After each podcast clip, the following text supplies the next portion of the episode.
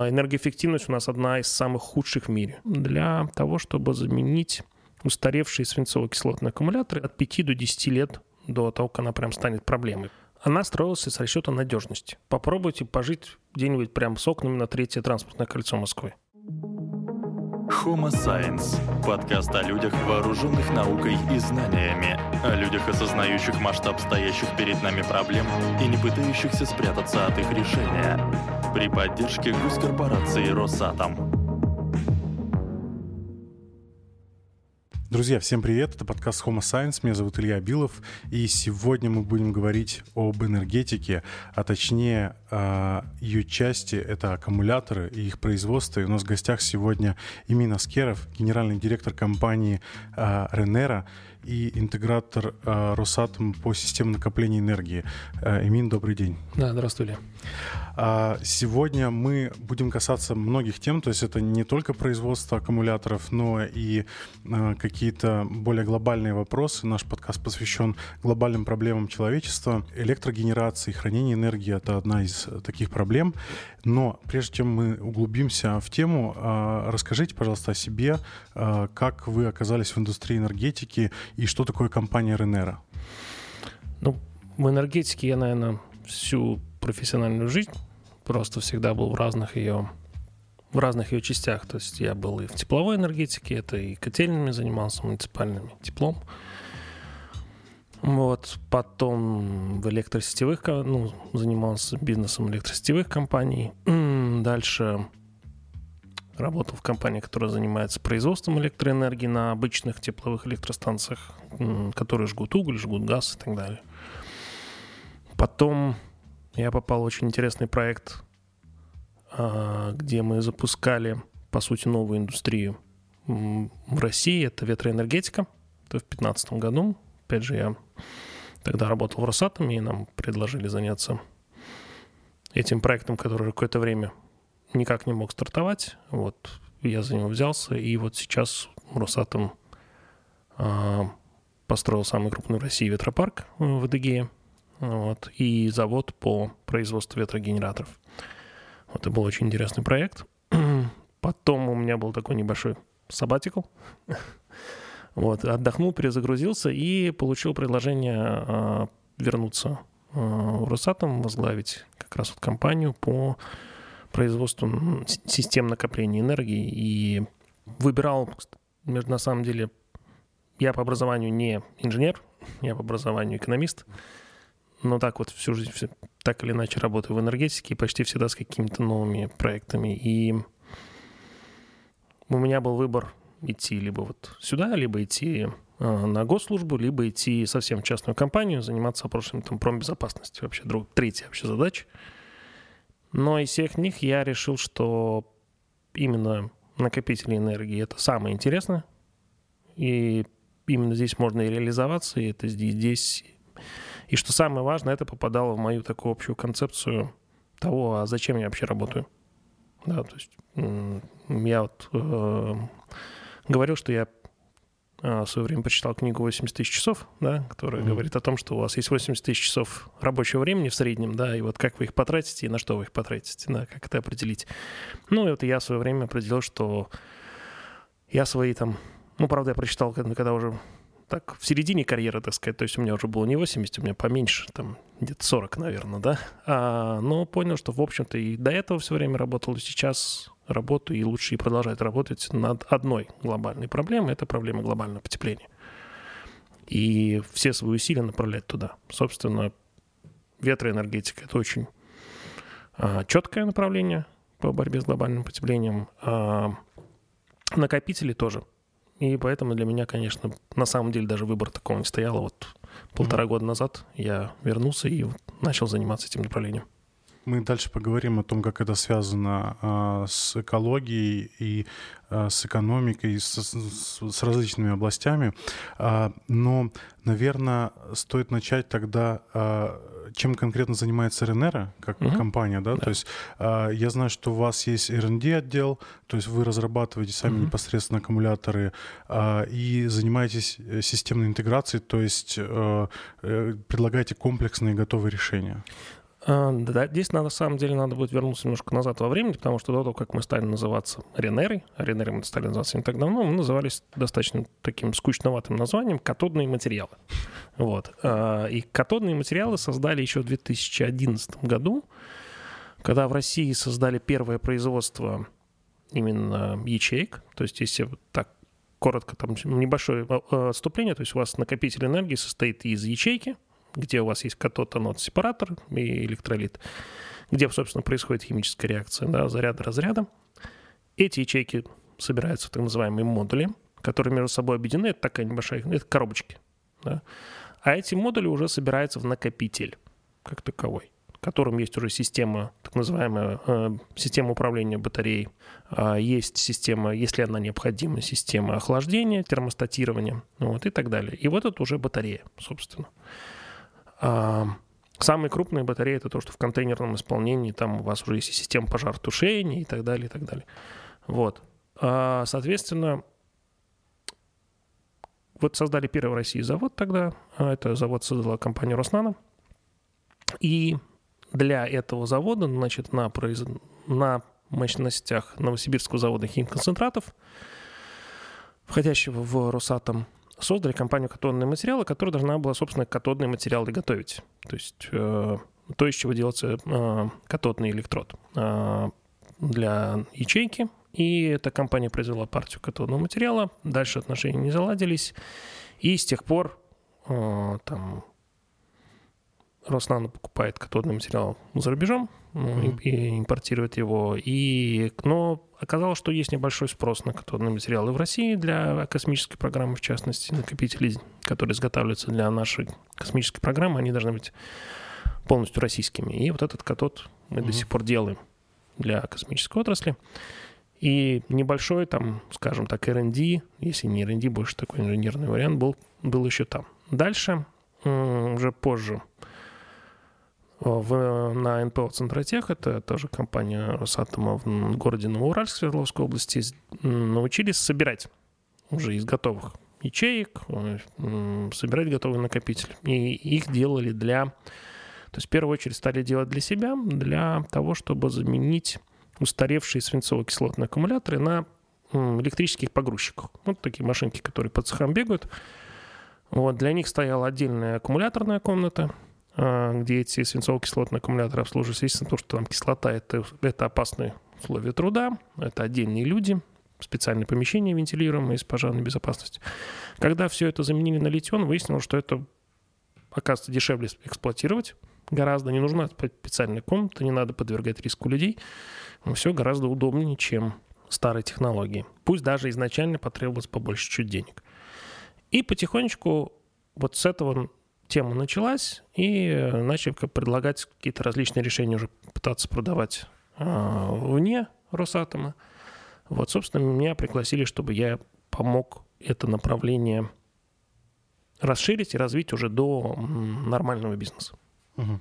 И вот для этого мы, собственно, и провели этот ребрендинг. Там Ренера, это Ренера, это такое смесь из слов Росатом энергоаккумулирующие решения. Угу. Ну, мы как ну, собрали так, потому что если там уже там делать ассоциацию там, с, с английскими словами, как это перезапуск новой эры, не знаю, новой эры и так далее. Mm-hmm. ну да, игра получается да. такая.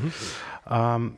А, если говорить э, про литий-ионные и литиополимерные, ну, то, что на слуху, для обывателя я часто сталкиваюсь с таким вопросом от друзей, когда они спрашивают, а в чем отличие литий-ионных от литиополимерных и вообще какие там есть виды аккумуляторов, э, потому что вот снаружи как бы это какие-то магические слова, ничего не понятно. Может быть, вы сможете как-то коротко э, ответить на этот вопрос?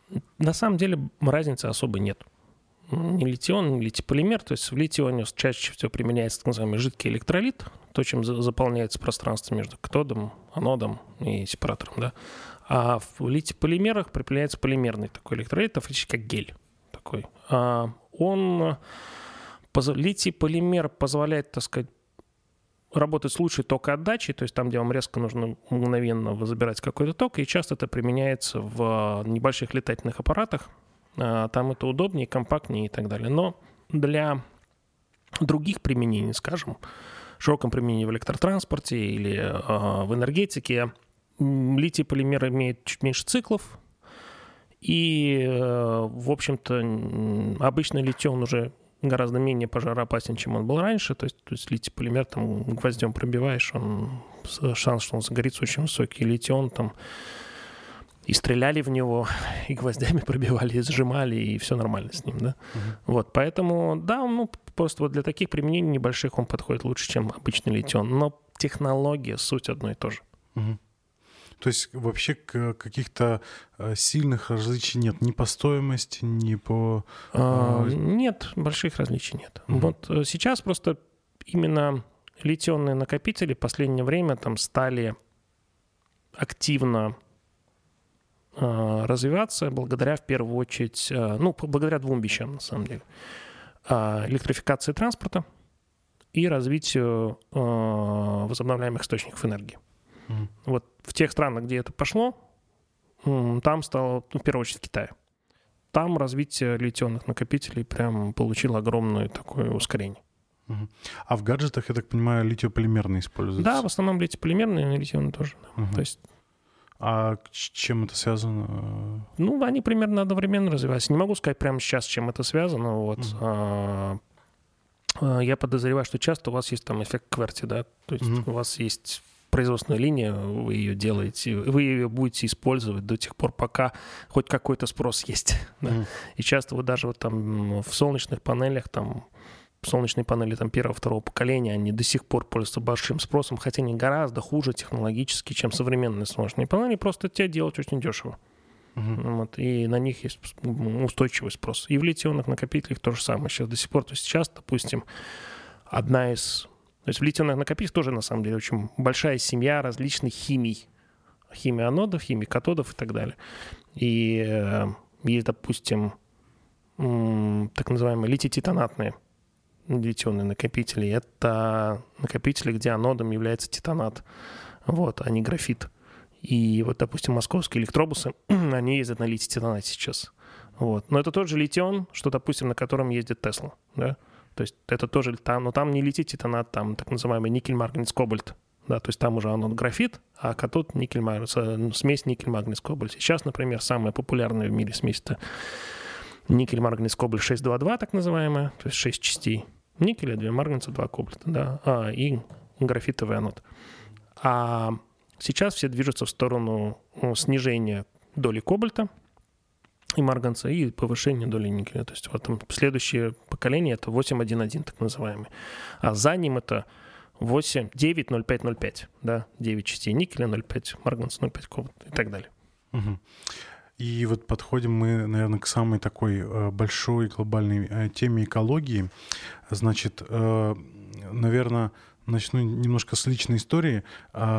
Я прошел все стадии, как говорится, от отрицания глобального потепления до как бы просвещения людей в этой области. И очень много споров и дискуссий в интернете, в частности, идет на тему того, какой эффект оказывает электротранспорт, вообще электрификация всего э, на э, экологию.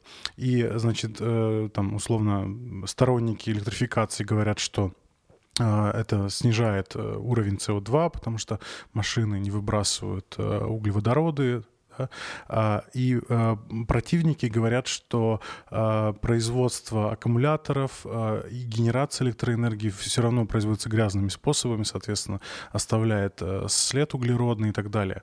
Вот, собственно, можете ли вы что-то вот в этой области сказать, да, и есть ли какой-то консенсус, насколько вообще ну, экономически оправданно, например, да, без э, каких-то субсидий от государства, например, внедрять электротранспорт, и насколько сильно отличается вот выброс каких-то вредных веществ или там СО2 в угу. природу? Ну, смотрите, для начала попробуйте пожить где-нибудь прям с окнами на третье транспортное кольцо Москвы. Не хочу. вот, вот да. А, то есть не, не хотите, почему? Потому что там вот постоянно вот эти самые двигатели внутреннего сгорания круглосуточно гоняют под вашими окнами. Пусть даже со стандартом Евро 4, Евро 5, но все равно вам будет не очень классно. Но если их заменят все на, электро... на электрические машинки, я думаю, что вам будет в принципе все равно. Во-первых, шум будет не такой, просто шум, да. А во-вторых, а, выхлопы будут другие совершенно. И конкретно у вас под вашим окном будет гораздо приятнее находиться. Это первое. То есть, конечно же, электротранспорт дает ниже выбросы именно там, где он используется. Uh-huh. А дальше была там, я так называю для себя, это китайские проблемы, когда Китай там а, с тем, понимая, что нужно бороться с а, респираторными заболеваниями в своих городах, да, то есть люди просто умирают от загрязнения воздуха э, в огромных количествах, они начали стимулировать электротранспорт. И стимулирован на тот момент, конечно, электротранспорт был еще не такой доступный, как сегодня. И, конечно, да, они субсидировали. Вот недавно они продлили еще на два года субсидии по, на покупку электротранспорта. Но понимаете, чем это у них вызвано? У них это вызвано очень простой, как бы, понятной задачей. Как бы вы либо тратите кучу денег на здравоохранение, либо субсидируете электротранспорт. Вот у вас очень простой выбор. И оказалось, что, видимо, субсидировать электротранспорт проще. Ну, не давать людям умирать изначально. Тут нет никакого там, никакой дилеммы для них.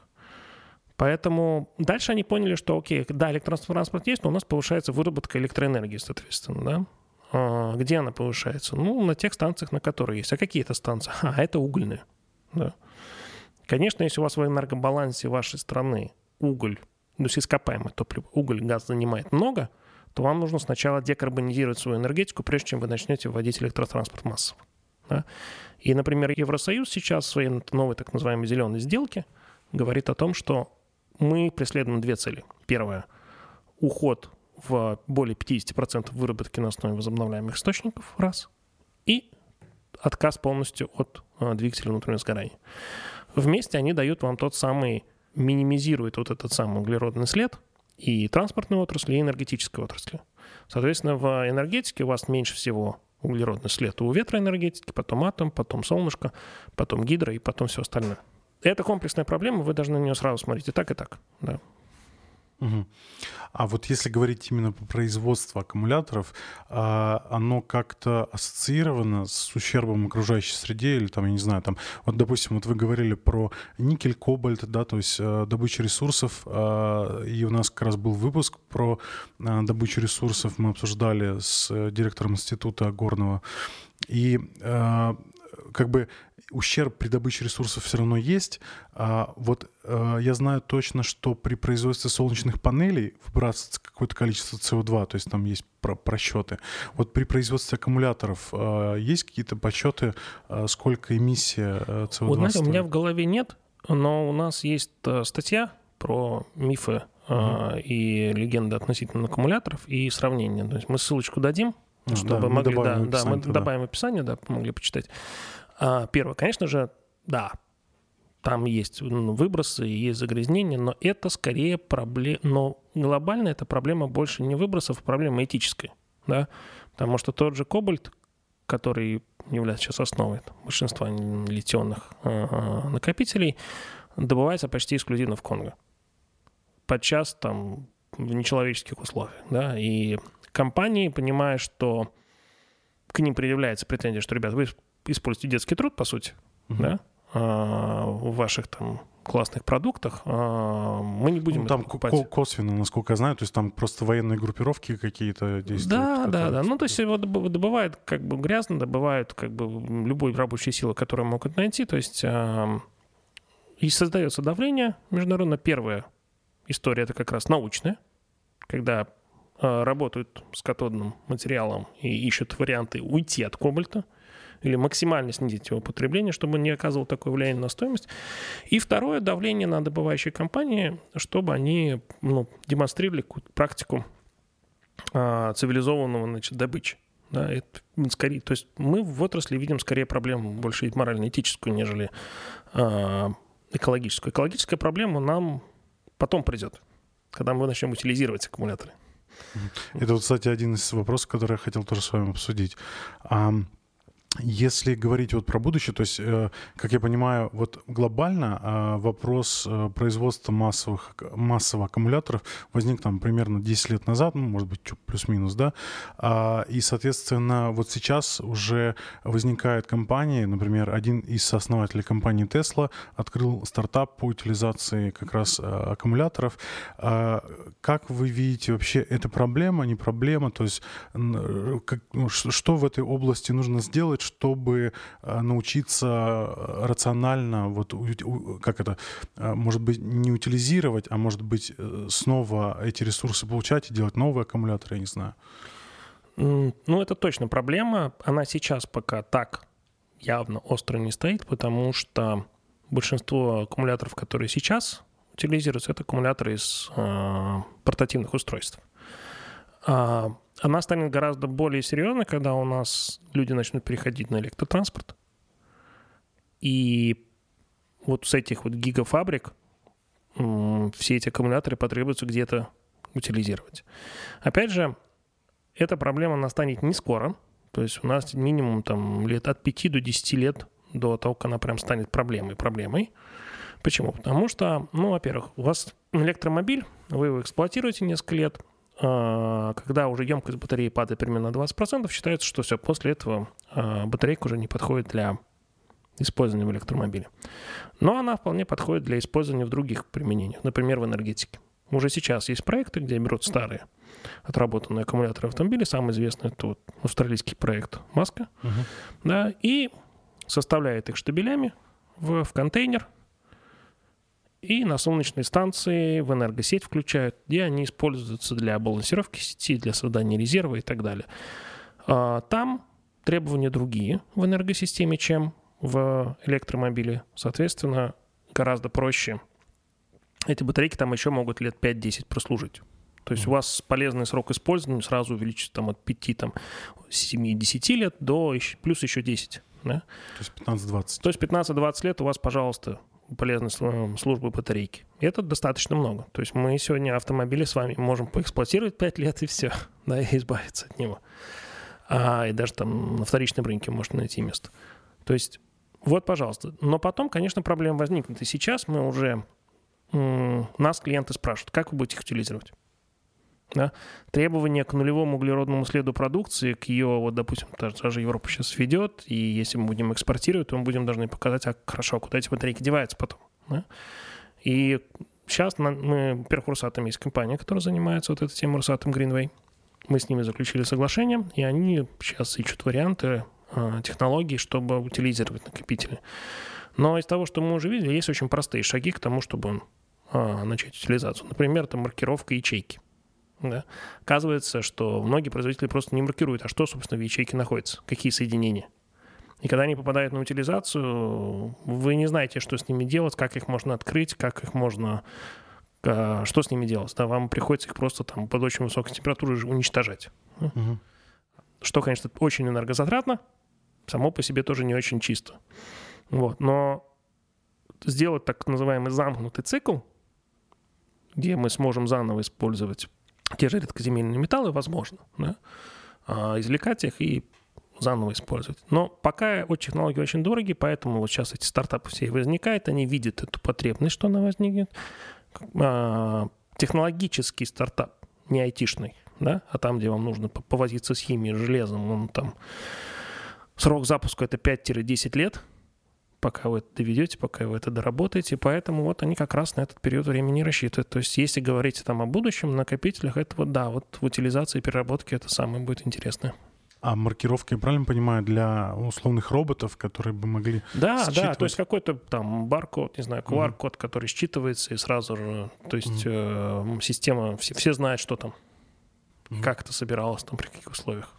А вот, кстати, сейчас э, подумалось, а вот, э, допустим, будут некие склады, которые будут, например, как временный склад использоваться для хранения там аккумуляторов там под э, переработку или утилизацию, допустим.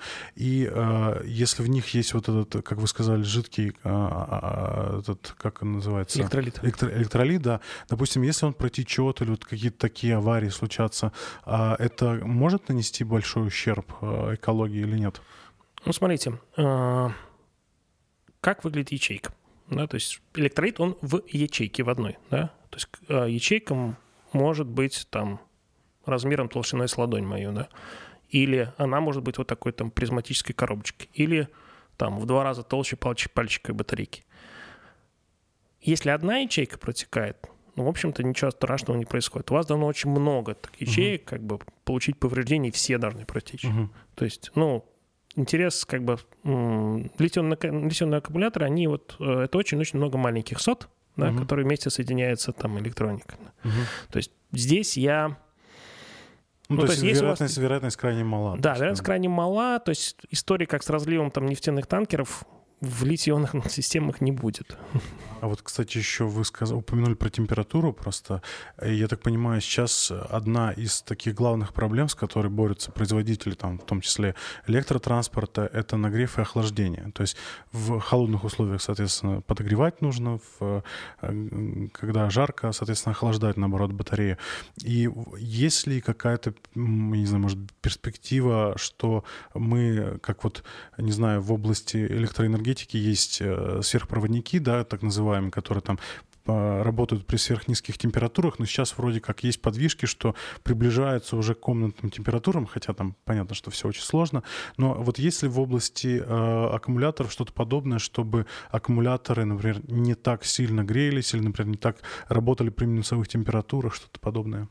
Да, есть, э, как я уже тот же самый там титанат, который упоминал, вот, он уже работает там при минус 40 угу. спокойно. Да, не надо его подогревать, ничего. И, например, ну, в военных применениях... А емкость при этом сильно снижается? А, емкость нет, не, не сильно. У них, а, у них хорошая энергодача, но а, проблема в том, что ну, они, как, они очень быстро разряжаются. То есть тот же вот по Москве... То есть высокий ток выдают? Да, но... а, да. А. Ну, смотри, вот по Москве, допустим, наши электробусы ездят, и, они, и, и там стоят такие токоприемники. Да, То есть они там проехали там полчасика, оп, подзарядились. Но быстро очень подзаряжаются, да, и поехали дальше. Вот. Но, допустим, 2-3 часа подряд уже работать не могут. Да, то есть нужно постоянно подзаряжать, подзаряжать, и тогда они будут ездить. Но они работают, то есть минус 40 спокойно, никакого подогрева не надо. Я бы сказал так, вопрос здесь не, не только научно-технический, сколько еще финансово-экономический, да, производственный. То есть у вас есть, есть много технологий. Я служить видел очень много технологий, которые ой, смотришь, вот как классная технология, да? Угу. А потом начинаешь с ней работать и понимать, так, хорошо, а как я ее продам? Угу. А кому она нужна и для чего? Да? То есть она может быть отличными свойствами, но...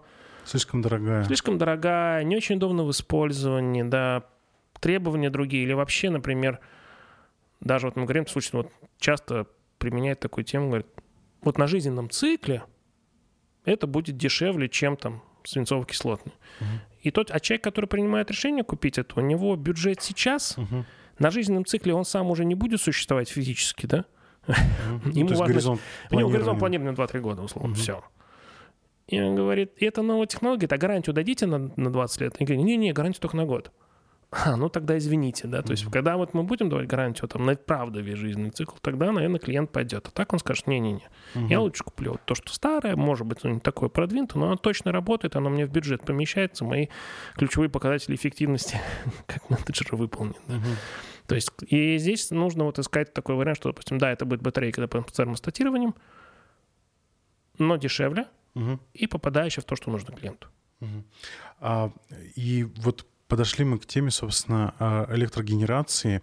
И феномен, который возник не так давно, на самом деле, да, это частная электрогенерация, когда домохозяйство, там вот в некоторых странах Европы уже, а, вместо того, чтобы потреб... быть потребителями электроэнергии, у них стоят, соответственно, ветряки, солнечные панели, и когда у них избыток электроэнергии, они начинают отдавать его в сеть.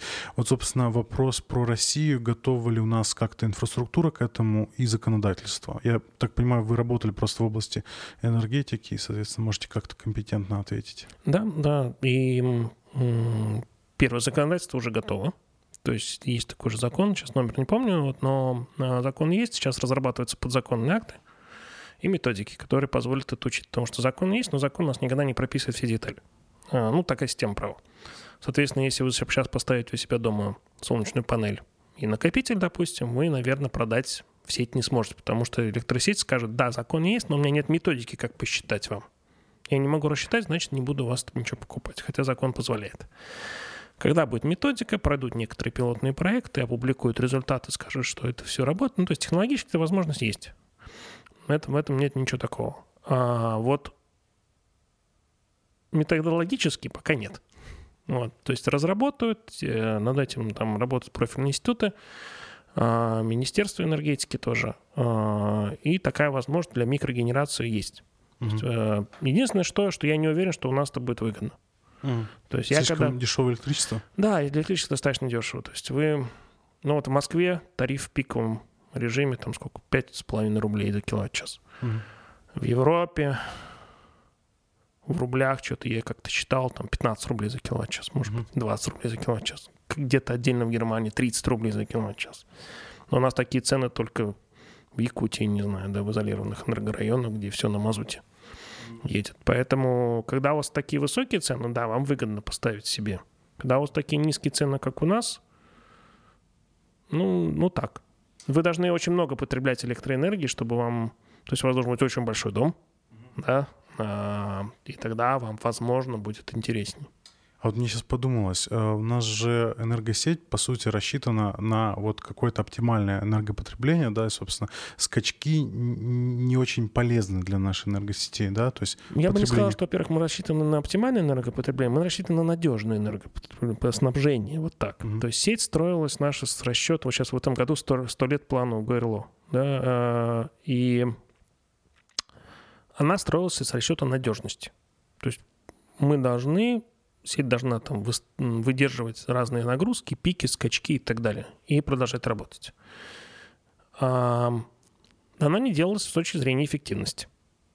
Надежность обозначает, ну, упор в надежность, что вы переразмеряете все. И это неэффективно. Содержать дорого, эксплуатировать дорого. А энергоэффективность у нас одна из самых худших в мире. А, мы потребляем в разы больше электроэнергии. В смысле, энергоэффективность, в смысле, для при передаче? Или... При передаче, при потреблении очень плохая энергоэффективность. То есть поскольку цена низкая, мы не, мы не заботимся а, да, о эффективности энерго. То есть э, на каком-то совещании, даже достаточно давно там в правительстве даже отмечали, что у нас там у нас задел там в 10 раз можем еще повысить эффективность энергопотребления спокойно. Да. То есть у нас энергоемкость, допустим, энергоемкость, энергоемкость ВВП. Вот.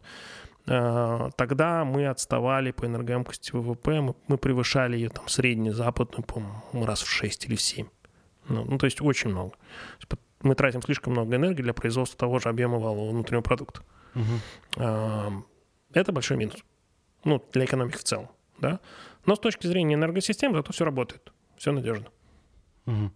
А, а может быть возникнут какие-то такие штуки, например, условно есть некая я не знаю, можно ли так назвать, некое поселение, в смысле э, там субъекты, там небольшие, там, не знаю, деревни, поселки, что-то такое, да, и вот они скинулись, построили себе вот аккумуляторный какой-то центр, избытки, в случае чего скидывают туда, если у них они какие-то образуются, и в случае, когда а, там им потребуется, они из этого там общего котла, соответственно, берут Так себе, делают, например. и уже даже делают, и только часто делают, насколько, ну, на уровне частных поселков застройщики, допустим, и даже на уровне городской застройки застройщики уже на это смотрят, уже экспериментируют.